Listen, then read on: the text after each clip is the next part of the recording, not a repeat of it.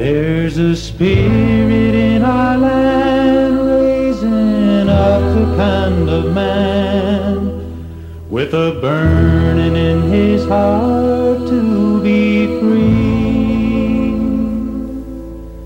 Like the preacher man of old, he can't be bought, he can't be sold. What did they preach? They preached liberty a people who love their liberty. Liberty to exercise all their God-given rights granted them at the time of their birth. The right to speak their arms and pray, worship God on land and say, from bad law we will keep our people free. Through the jury we'll guard our liberty. They call the king into accounting for his disregard of law. Told their people not to yield before his threats. For God established rulers to protect the rights of man and ordained government to fit into his plan to maintain his people's liberty. Liberty to exercise all God-given rights granted them at the time of their birth. The right to speak their arms and pray, worship God on land and say, from bad law we will keep our people free. Through the jury we'll guard our liberty.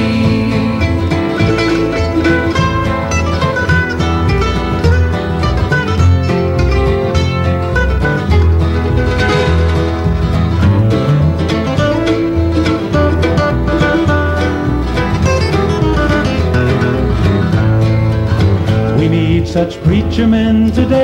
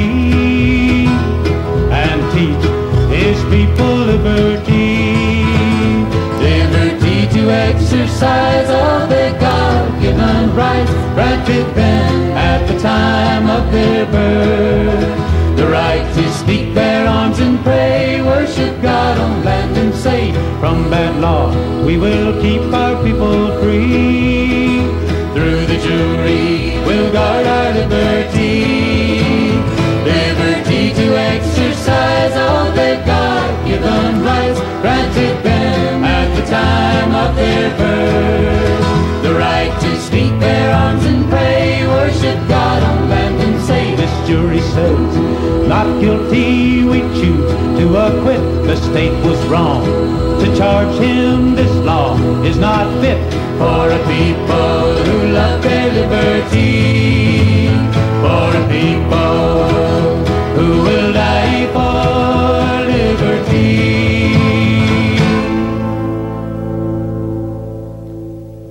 Greetings, ladies and gentlemen, and welcome to the Voice of Liberty. This is Rick Tyler thanking you for tuning in to this broadcast. Today we want to begin in the book of Joshua. And in Joshua, beginning in the first chapter with the first verse, we read Now, after the death of Moses, the servant of the Lord, it came to pass that the Lord spake unto Joshua the son of Nun, Moses' minister, saying, Moses, my servant, is dead. Now therefore arise, go over this Jordan, thou and all this people, unto the land which I do give to them, even to the children of Israel. Every place that the sole of your foot shall tread upon, that have I given unto you, as I said unto Moses. From the wilderness and this Lebanon, even unto the great river, the river Euphrates, all the land of the Hittites, and unto the great sea toward the going down of the sun, shall be your coast. There shall not any man be able to stand before thee all the days of thy life. As I was with Moses, so I will be with thee. I will not fail thee, nor forsake thee. Be strong and of a good courage. For unto this people shalt thou divide for an inheritance the land, which I swear unto their fathers to give them. Only be thou strong and very courageous, that thou mayest observe to do according to all the law which Moses my servant commanded thee. Turn not from it to the right hand or to the left, that thou mayest prosper whithersoever thou goest. Now, in these verses of Scripture, of course, we have a historical account. And never forget that the Bible, the Word of God, even though the, the sneering and cynical and unbelieving world considers it to be a book of fairy tales, let us not forget for one split second that instead what it is is it is the revelation from Almighty God to his people it is the revelation of truth. It is accurate in its history. It is accurate in its science. It is accurate in its prophetic utterances. It is accurate in every way because once again it is God breathed. It is given by inspiration of God. And it gives to us today, it gives us a historical account of what transpired in days past in the lives and in the circumstances of our people, our ancestors, the people of the Israelite nation. And remember, of course, as well, that there is a counterfeit Israel in the world today. There is an impostor people, an impostor nation. And this, of course, is the way of the enemy of truth. The counterfeit is his specialty, his stock and trade. He loves to, to pose as that which he is not. Of course, he seeks to usurp the power and the throne of God Almighty. And we must be wise as serpents our God would not have us to be ignorant. Our God wants us to know the truth, that we might be set free, that we might be liberated from the chains of bondage. We live, of course, in a time in history where, paradoxically, although there in many ways is greater access to truth than ever before, despite that fact, ignorance abounds in an unprecedented fashion. The scripture, of course, says, professing themselves to be wise, they became fools. And we know today that a great many of our people, of our, our racial kinsmen, who profess to be adherents to the new covenant faith, a great many of them are ignorant they are devoid of very foundational pillar type truths upon which one must build their worldview. Without certain core foundational truths, it is inevitable that people will wind up in a sea of error, that they will be inundated with false beliefs and the confusion and the blindness that comes about as a result of adherence to those false notions, those false precepts. In very real ways, it is tragic to the nth degree that unnecessarily many among us have chosen the pathway of error and continue to right up to this present moment. The good is often the enemy of the best in this world.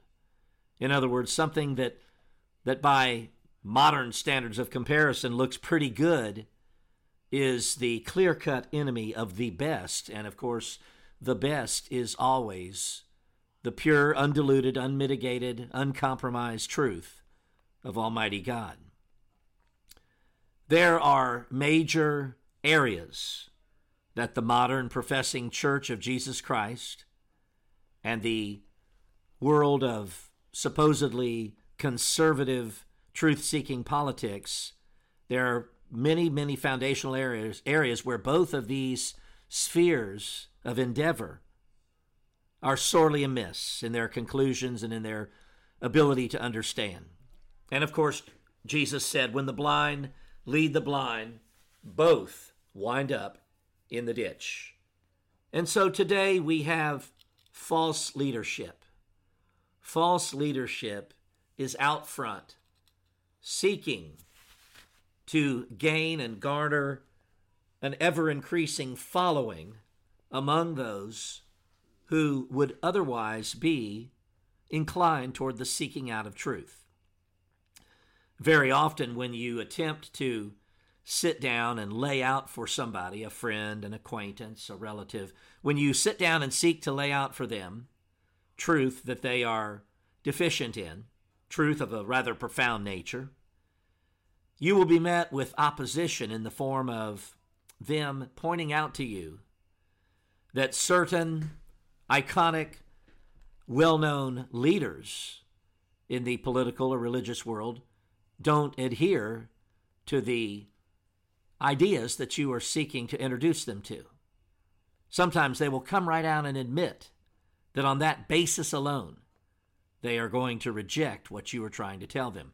The premise or the notion being that if what you are seeking to impart to them were true, then surely these great, iconic leadership figures would know this already and would be communicating these ideas to people on a widespread basis. Of course, nothing could be further from the truth because very often the reason that these leaders are of an iconic type nature, the reason that they are uh, very advanced in their stature in the eyes of the people, is for the very reason that they have forsaken hardcore truth. The truth that challenges people to lay everything, even the, their life itself, on the line. Yes, it is easy to go only part way down the road to truth. And again, by the standards of the day, look like you are quite advanced in your pursuit of the truth.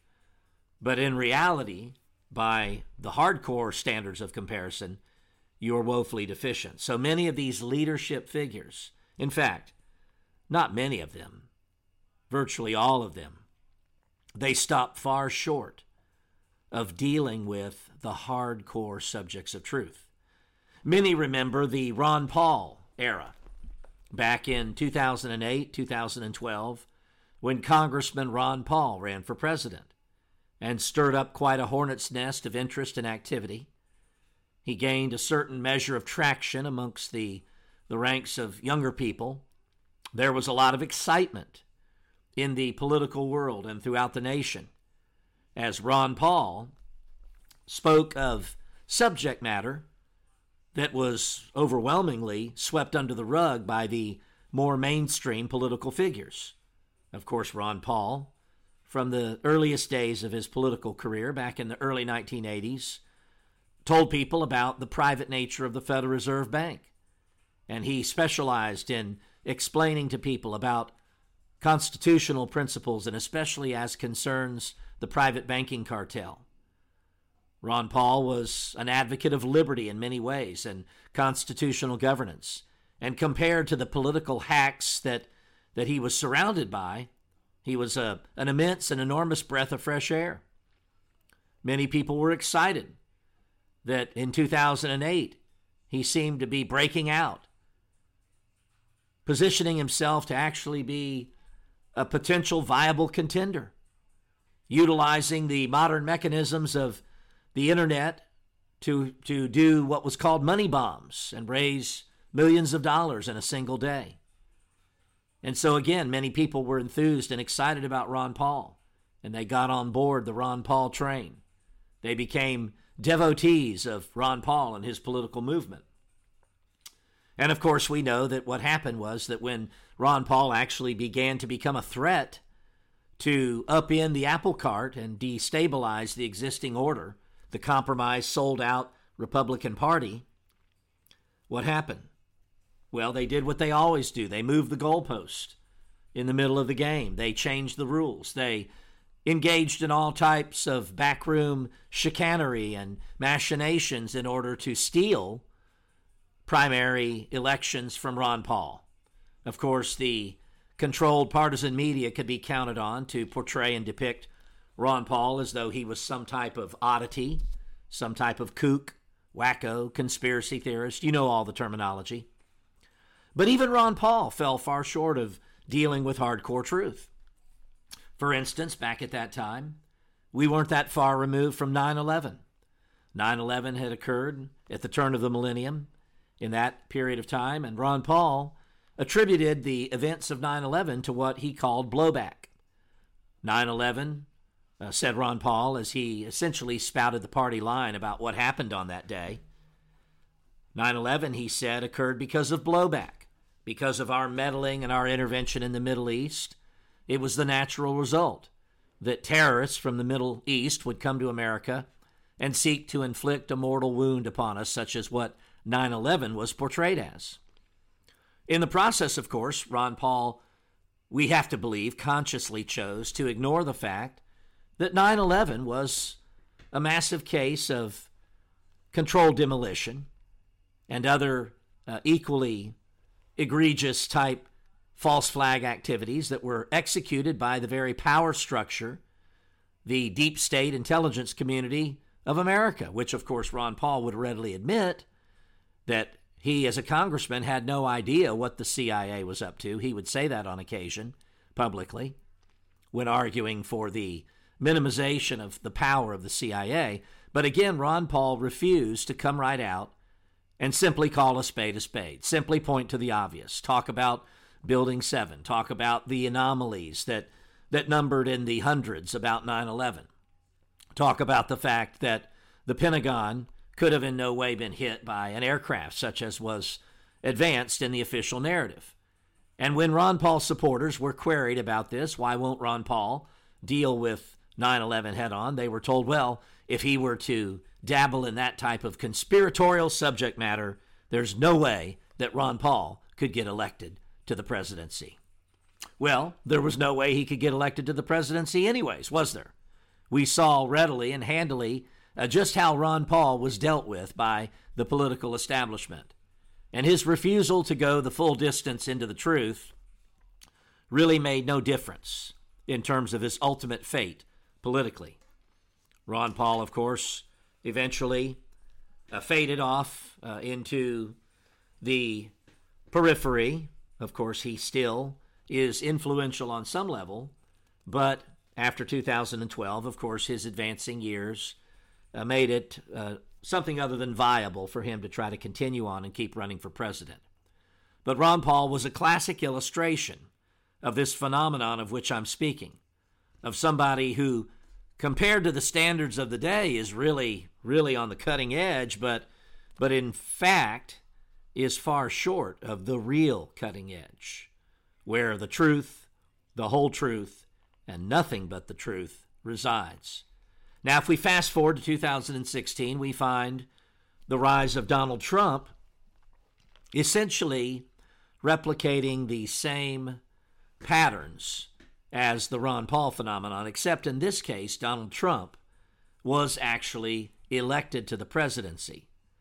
Donald Trump, of course, was not uh, perceived as being even as radical and hardcore as Ron Paul. Ron Paul, of course, was always referenced and, and referred to as a libertarian. Donald Trump, of course, came to the table as what appeared to be a political novice, somebody who had heretofore not been involved in politics, uh, other than being a contributor, a donor, an influential party uh, in the uh, the periphery or behind the scenes. But in 2016, Donald Trump emerged as a front-runner candidate in the very crowded Republican field. And of course, he brought to the table his reputation as an, a successful billionaire, a man who had successfully navigated uh, the waters of entrepreneurship, who had built an empire, a multi billion dollar real estate empire, an empire that, of course, had its tentacles deep into the hospitality industry with casinos, hotels, golf courses, etc. Donald Trump, of course, had also achieved stardom in the entertainment realm. He had become a bona fide celebrity with his apprentice shows and celebrity apprentice shows. And of course, he was always an exceedingly colorful, uh, very flamboyant, uh, very high profile individual who, over the years, had openly talked about and had been approached by many other parties with the potentiality and the inquiry as to whether or not he ever aspired to the presidency of the United States.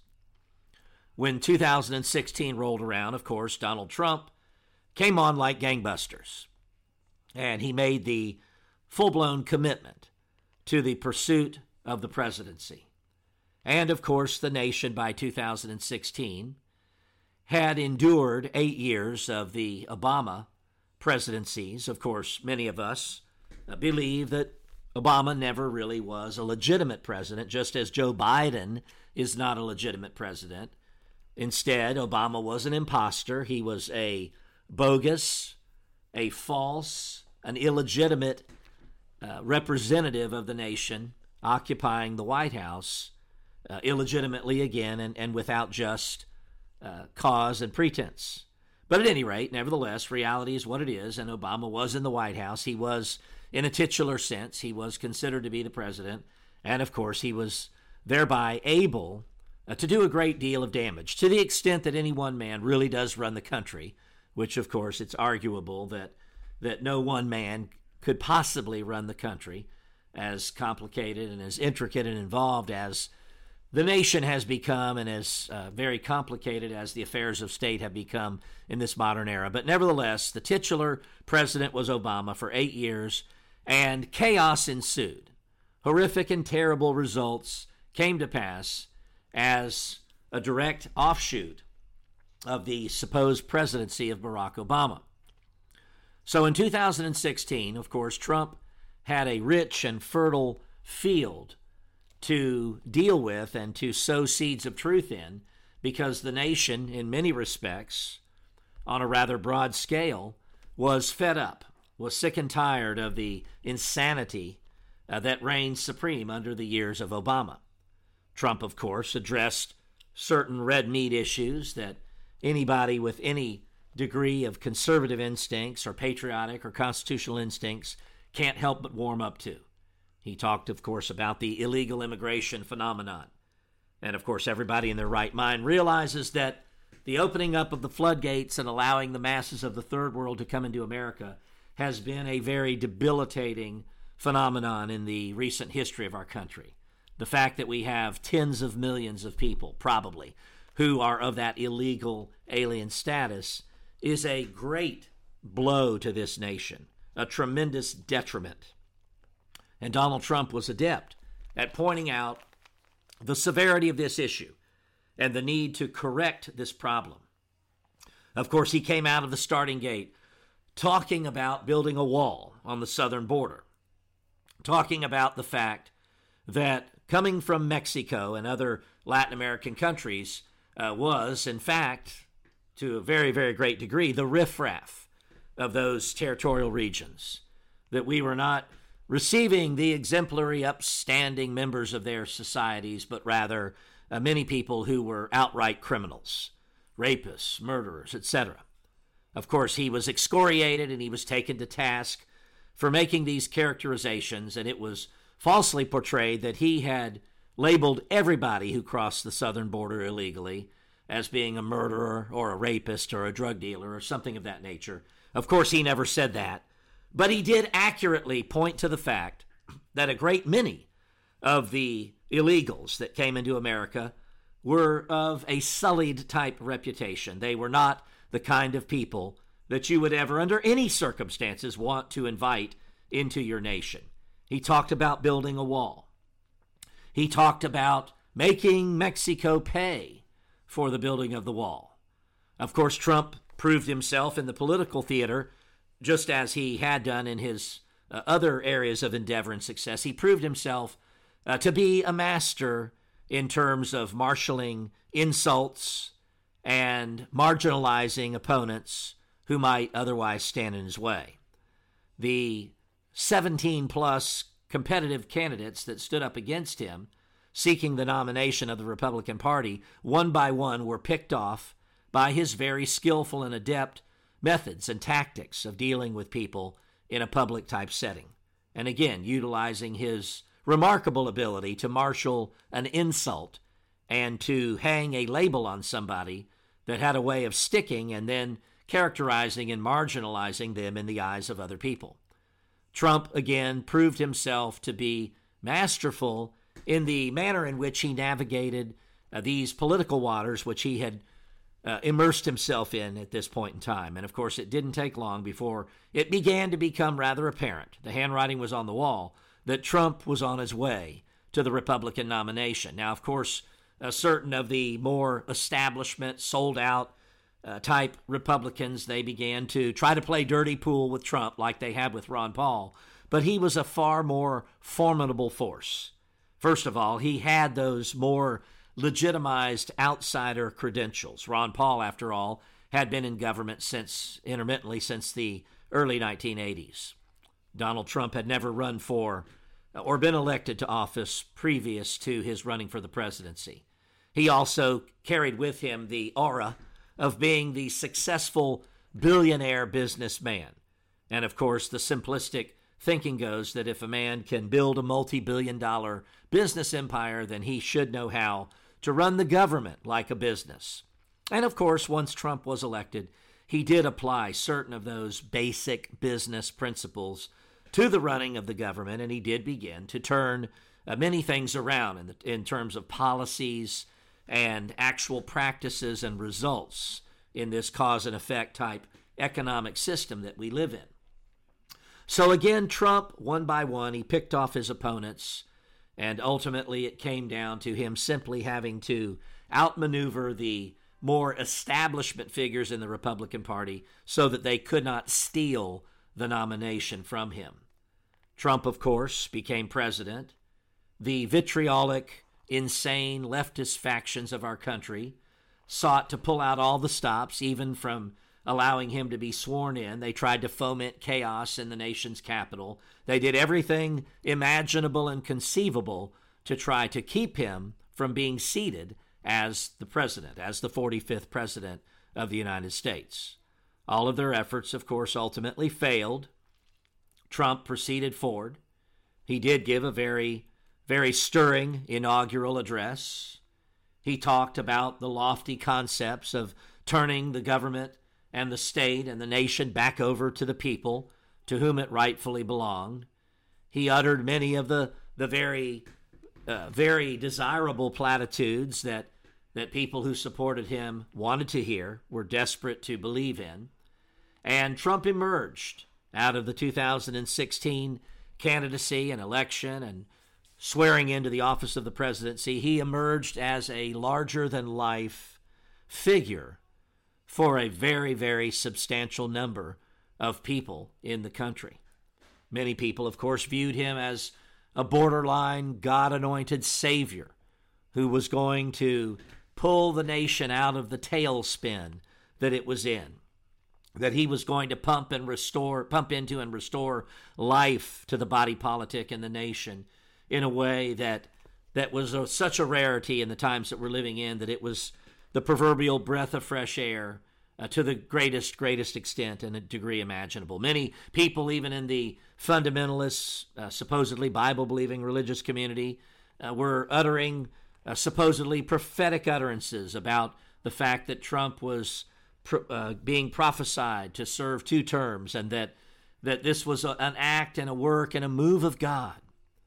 And so all of this, of course, was part and parcel of the advent of the Trump presidency and the Trump phenomenon.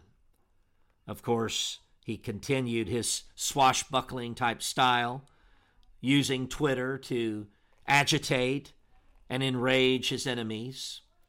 He continued to single handedly stand against many of the established forces, treaties, accords, etc., removing America from full blown participation in certain globalist schemes. Yes, Trump did many of the right things. And of course, before he was even sworn in, there was an unmistakable rallying in the stock market because confidence was swirling around due to the fact that the perception existed that somebody was getting ready to take the helm that actually knew something about running a business, knew something about profits and losses, knew something about marketing, knew something about building a business empire, which could in many ways be viewed as being analogous to being able to take the Leviathan, the massive governmental structure of America, and marshal its vast and and far-flung resources to build a successful business type model upon which to achieve unprecedented levels of success. So there was this buoyed sense of optimism. The stock market began to, to register approval and optimism before Trump was even sworn in.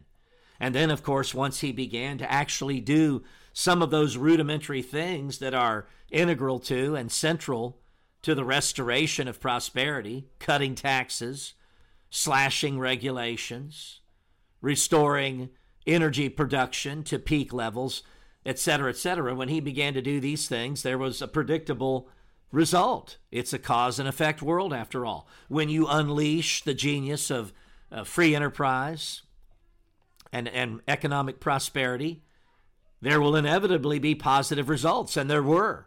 And the economy, even though it was still languishing under trillions of dollars of debt, it nevertheless exhibited an illusion of prosperity. It seemed like happy days were here again. It seemed like once again America might have the world by the tail. China, of course, communist China, which is a menace to liberty on every conceivable level, communist China was beginning to be put in its place by the stronger guiding influence and hand of this new president who was doing things the old fashioned way in many respects. And so, again, the economy, despite the multi trillion dollar debt, which of course is that, that factor that continues to be relegated to the sidelines. And as a result, of course, it gets ignored, even though it will ultimately and undeniably and in a way that can't be prevented, it will eventually have to be reckoned with and dealt with. But again, despite that multi trillion dollar debt, that people were, were just simply diverted away from the acknowledgement uh, of, the economy seemed to be roaring. And there was a level of optimism that was brimming, that was escalating. And as Trump moved into the final or getting close to moving into the final year of his four year term, it seemed like a very probable slam dunk that he would be handily reelected. He, of course, was registering uh, support amongst the non white communities of the country, the Latino and the, the African and even the Asian communities of the country that were significantly superior to any of his Republican predecessors in recent history. And of course, as it turned out, even in the the bogus election that we ultimately experienced in 2020, he did achieve greater levels of support amongst those so called minority communities than any of his predecessors. But we all know what happened in 2020, don't we? We all know that as part of a pre planned agenda, that a phony outbreak of a fake pandemic it was unleashed to turn the tide that had been building for the first three years of Trump's presidency.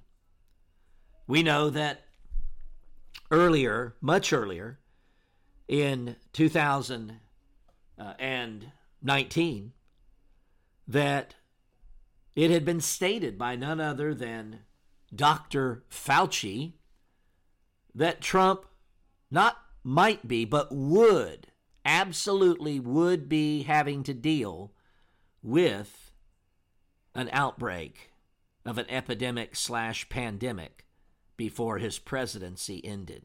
How did Dr. Fauci know this? Well, Dr. Fauci knew this because he was up to his eyeballs in complicity and involvement with the creation of, the rolling out of, and the unleashing of this force that operated under the guise of a COVID 19 epidemic slash pandemic.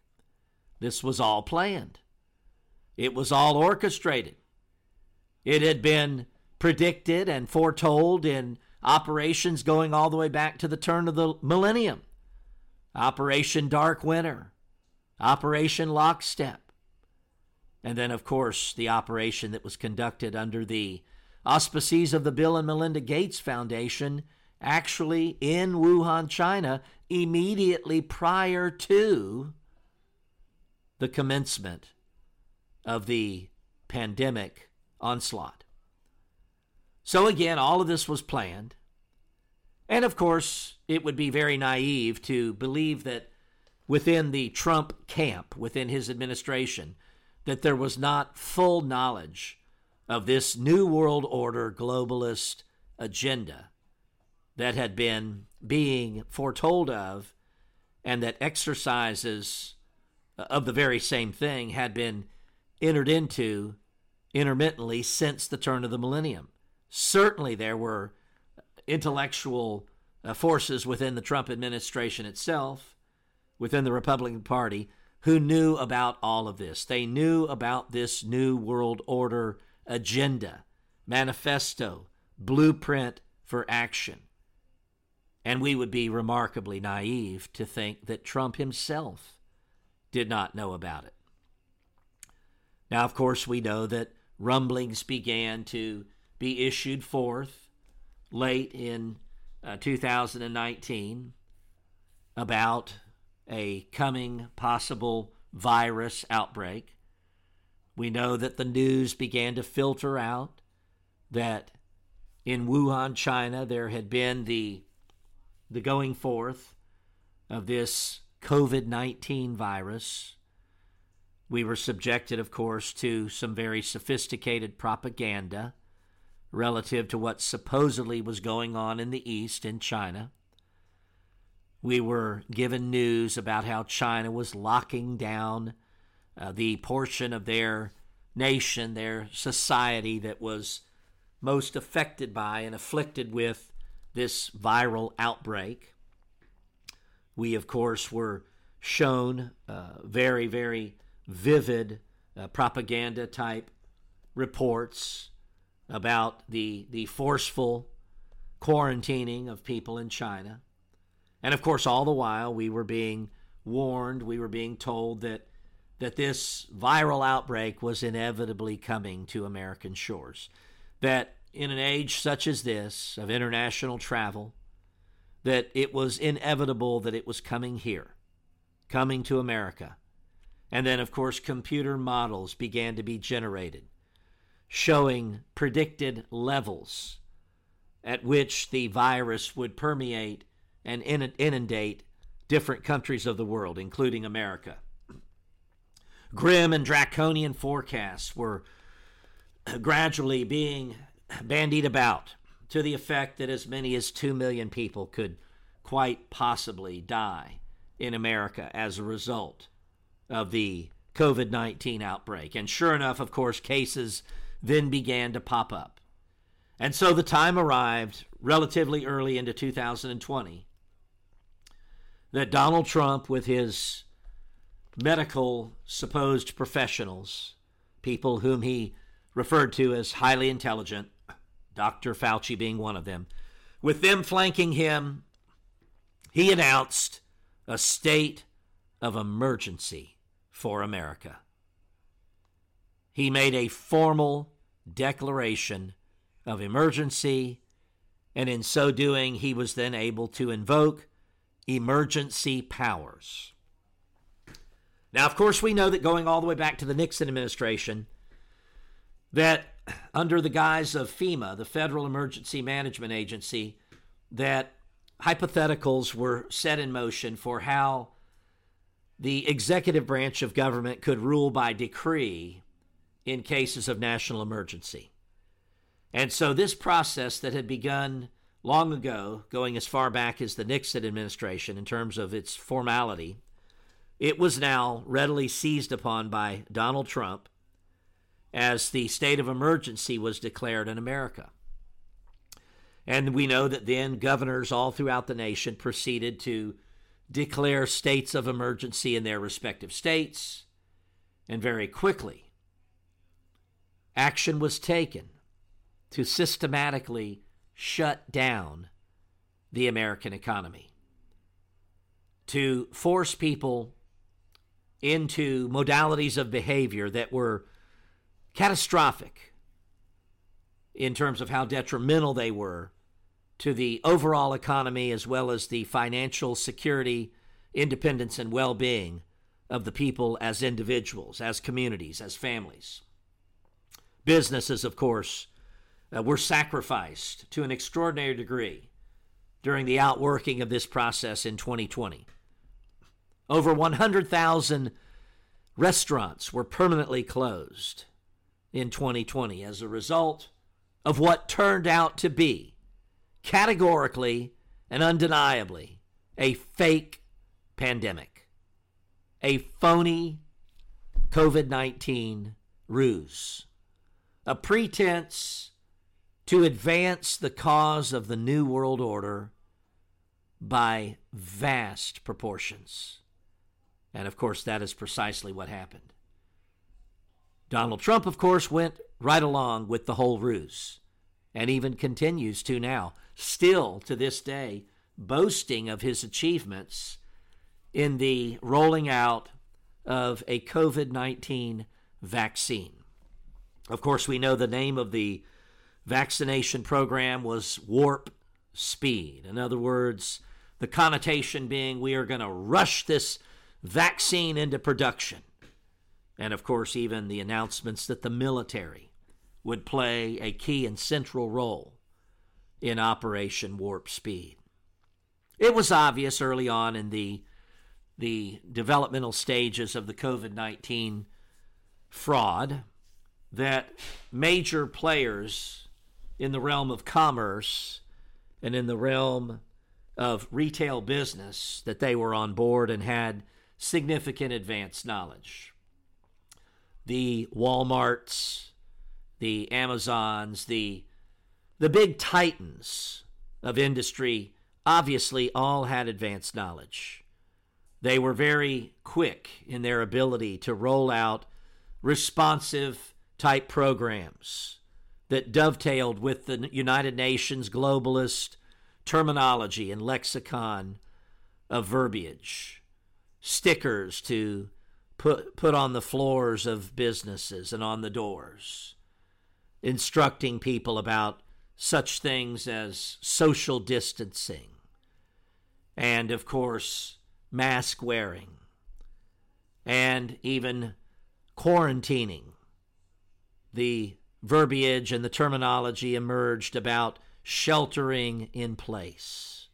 In other words, a euphemistic term that means house arrest, being a prisoner basically in your own home. Well, suffice it to say, the COVID fraud has done more to eviscerate liberty and freedom and prosperity in America than anything else could have possibly uh, been counted on to do, short of possibly out the outbreak of, of global military conflagration.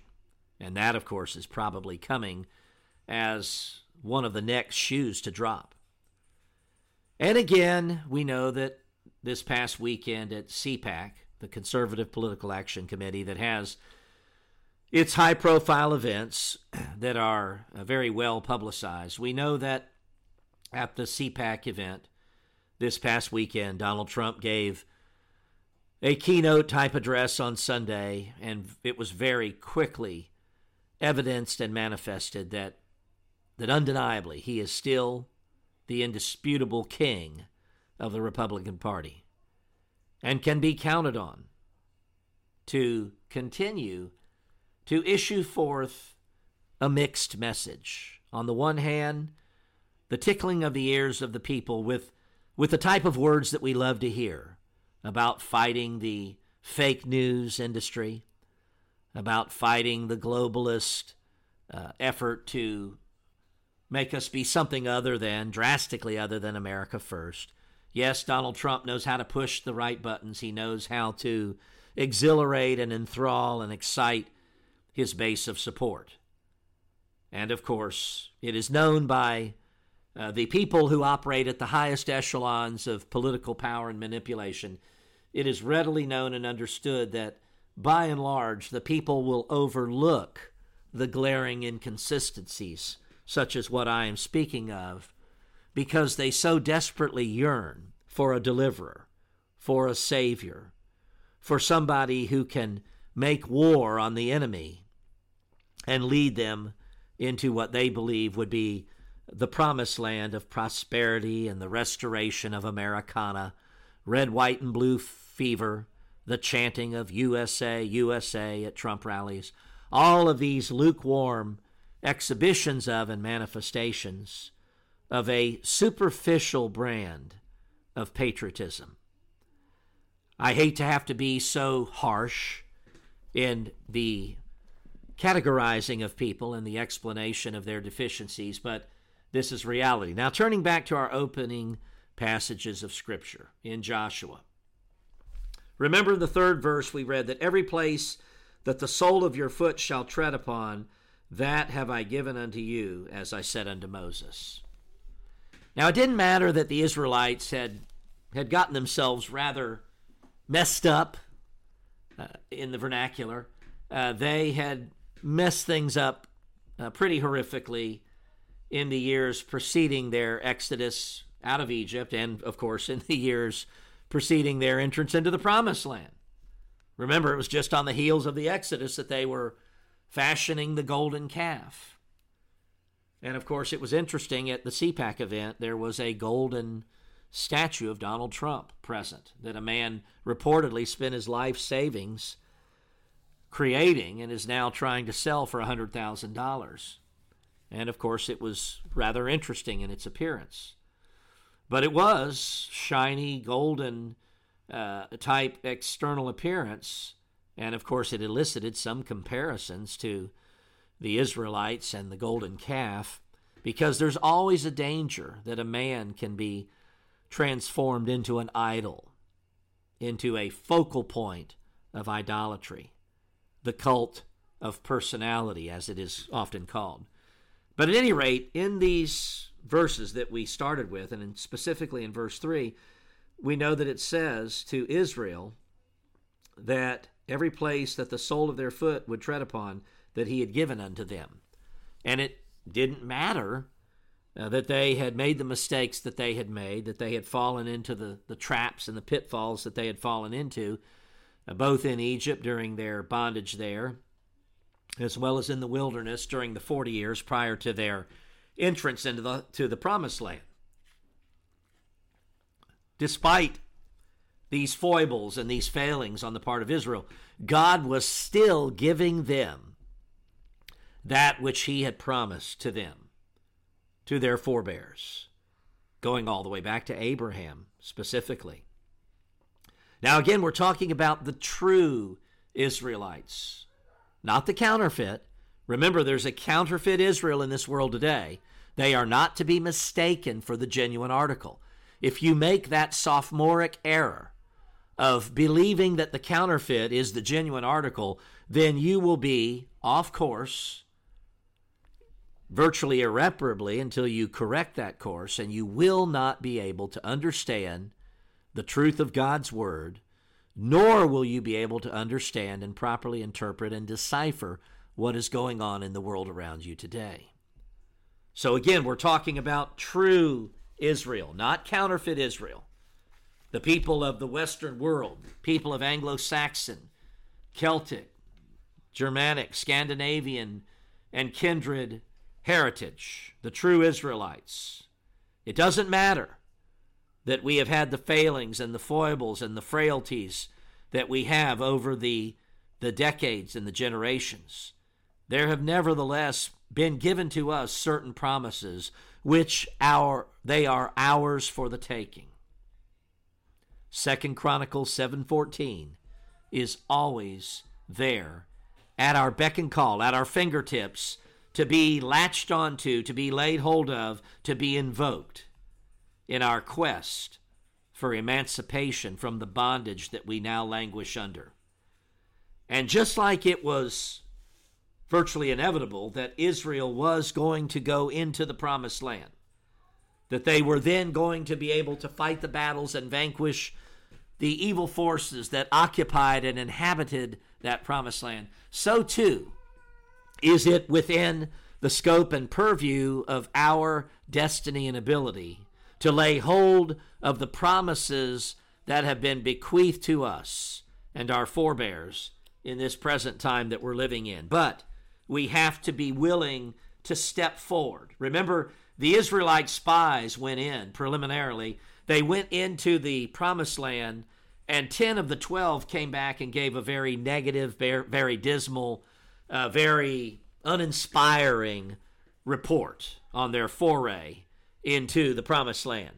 But Joshua and Caleb, on the other hand, stood firmly on the fact that although the land was inhabited by giants, although it was menacing in terms of what it represented in the way of a challenge to the Israel people at that time, that it was nevertheless the land of promise. It was a land that flowed with milk and honey. And they were brimming with confidence. They exhibited a spirit an aura, an attitude of confidence as to their not only their ability, but the inevitable destiny that they had to take that promised land. And of course, that is precisely what they did with Joshua, a general uh, leading the charge, if you will, leading the the battles that then proceeded to ensue systematically over the years to come until Israel fulfilled their destiny in terms of taking dominion of, power over, and control of that promised land. Now, I would like to suggest to you that in certain ways, here in America, and America clearly is the guiding light nation of the world.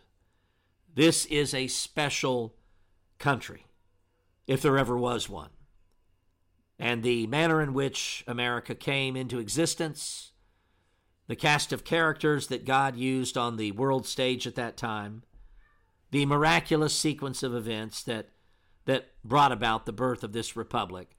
All of this is unique in its historical proportions. And yet, I would dare suggest to you that, that we have not yet fully realized our potential on this American landmass and on this North American landmass as well, even beyond the, the formal borders of our nation today. Yes, we have promises yet to be fulfilled. And nevertheless, we must acquire that confidence, that spirit that was exhibited by the Israelites that we read about in the first chapter of Joshua and beyond. That is what we are going to have to rekindle in the days ahead if we hope to survive the juggernaut, the onslaught that is coming against us in murderous proportions right at this present moment, wanting to, to destroy us, to outright murder us, to perpetrate genocide against us. If we are to stand up to and defeat that evil force, which we are very much capable of, with the empowerment of our great and mighty God, then we must take certain steps. We must do things in a certain way as time unfolds. And of course, one thing that we must do is we must ascertain between deception and truth. We must realize when we're being hoodwinked and bamboozled, even by those within the ranks of our own camp, if you will. I would like to tell you how you can communicate with us if you would like to. You can write to Post Office Box 274, Etowah, E T O W A H, Tennessee 37331. Or you can call us at 423 241 7902. Or you can email us at voiceofliberty 1776 at gmail.com. We welcome your communication. Look forward to hearing from you. There is a remnant of God's people that are doubtlessly being raised up at this time. And it is quite likely that in the days ahead that we will have the opportunity, those of us who choose to be counted among that remnant, we will have the opportunity to stand in the gap for the land in a way that has been virtually unknown in our lifetime. There are things that are happening that are extraordinary to say the least, that, again, in our lifetime are unprecedented. Now we know there's nothing new under the sun, of course, according to Solomon, but in our lifetime, in our relatively modern era, let's say even in the last century, uh, there are things that are developing and evolving right now that are and will be unprecedented uh, looking back on that period of time that I'm alluding to. And we must be ready to seize the moment. We must be ready to avail ourselves of, of all opportunity, of all resources that our great and mighty covenant God uh, might choose to put at our disposal. Yes, we have the power, we have the ability, as our Messiah, as our Savior said, to do greater things even than what he did when he was uh, traversing the earth and carrying out his earthly ministry. We will have in the days ahead the opportunity to lay hold of and pick up the spiritual weaponry spoken of in Ephesians chapter 6, which has long been dormant in our midst.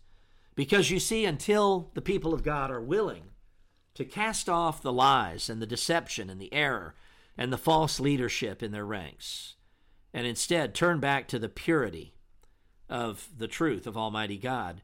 Until that happens, and unless that happens, the ability to wield that weapon, or the weapons plural, of our warfare, which Paul said are not carnal but mighty to the pulling down of strongholds, our ability to wield that weaponry is contingent upon us tearing down the idols in our midst today, dealing with the compromises, with the forsaking of truth and of course, very importantly, walking in the truth of who we are and what we are and what our legacy is, what our heritage is, what our power is, if we would but choose to invoke it and to utilize it. If we take the steps that I am referencing here, then we could very well witness the unfolding of opportunity that, quite frankly, will be of such a startling, exhilarating nature that it will leave many people speechless. And in its wake, it will give us an opportunity to achieve great and glorious things in the mighty name of Jesus Christ our King. And remember, the American Revolution's motto was no king, but King Jesus. Are you ready to put King Jesus on the throne? Are you ready to acquiesce to his supremacy, to his headship? Are you ready to march into battle, into the, the promised land that awaits us if we will properly fight the war against evil? Well, if so, I encourage you to continue to join us as we talk about the rudiments and the basics of how we might move in this direction. Until our next time together, this is Rick Tyler thanking you for tuning in and asking for God's blessing and protection upon your life.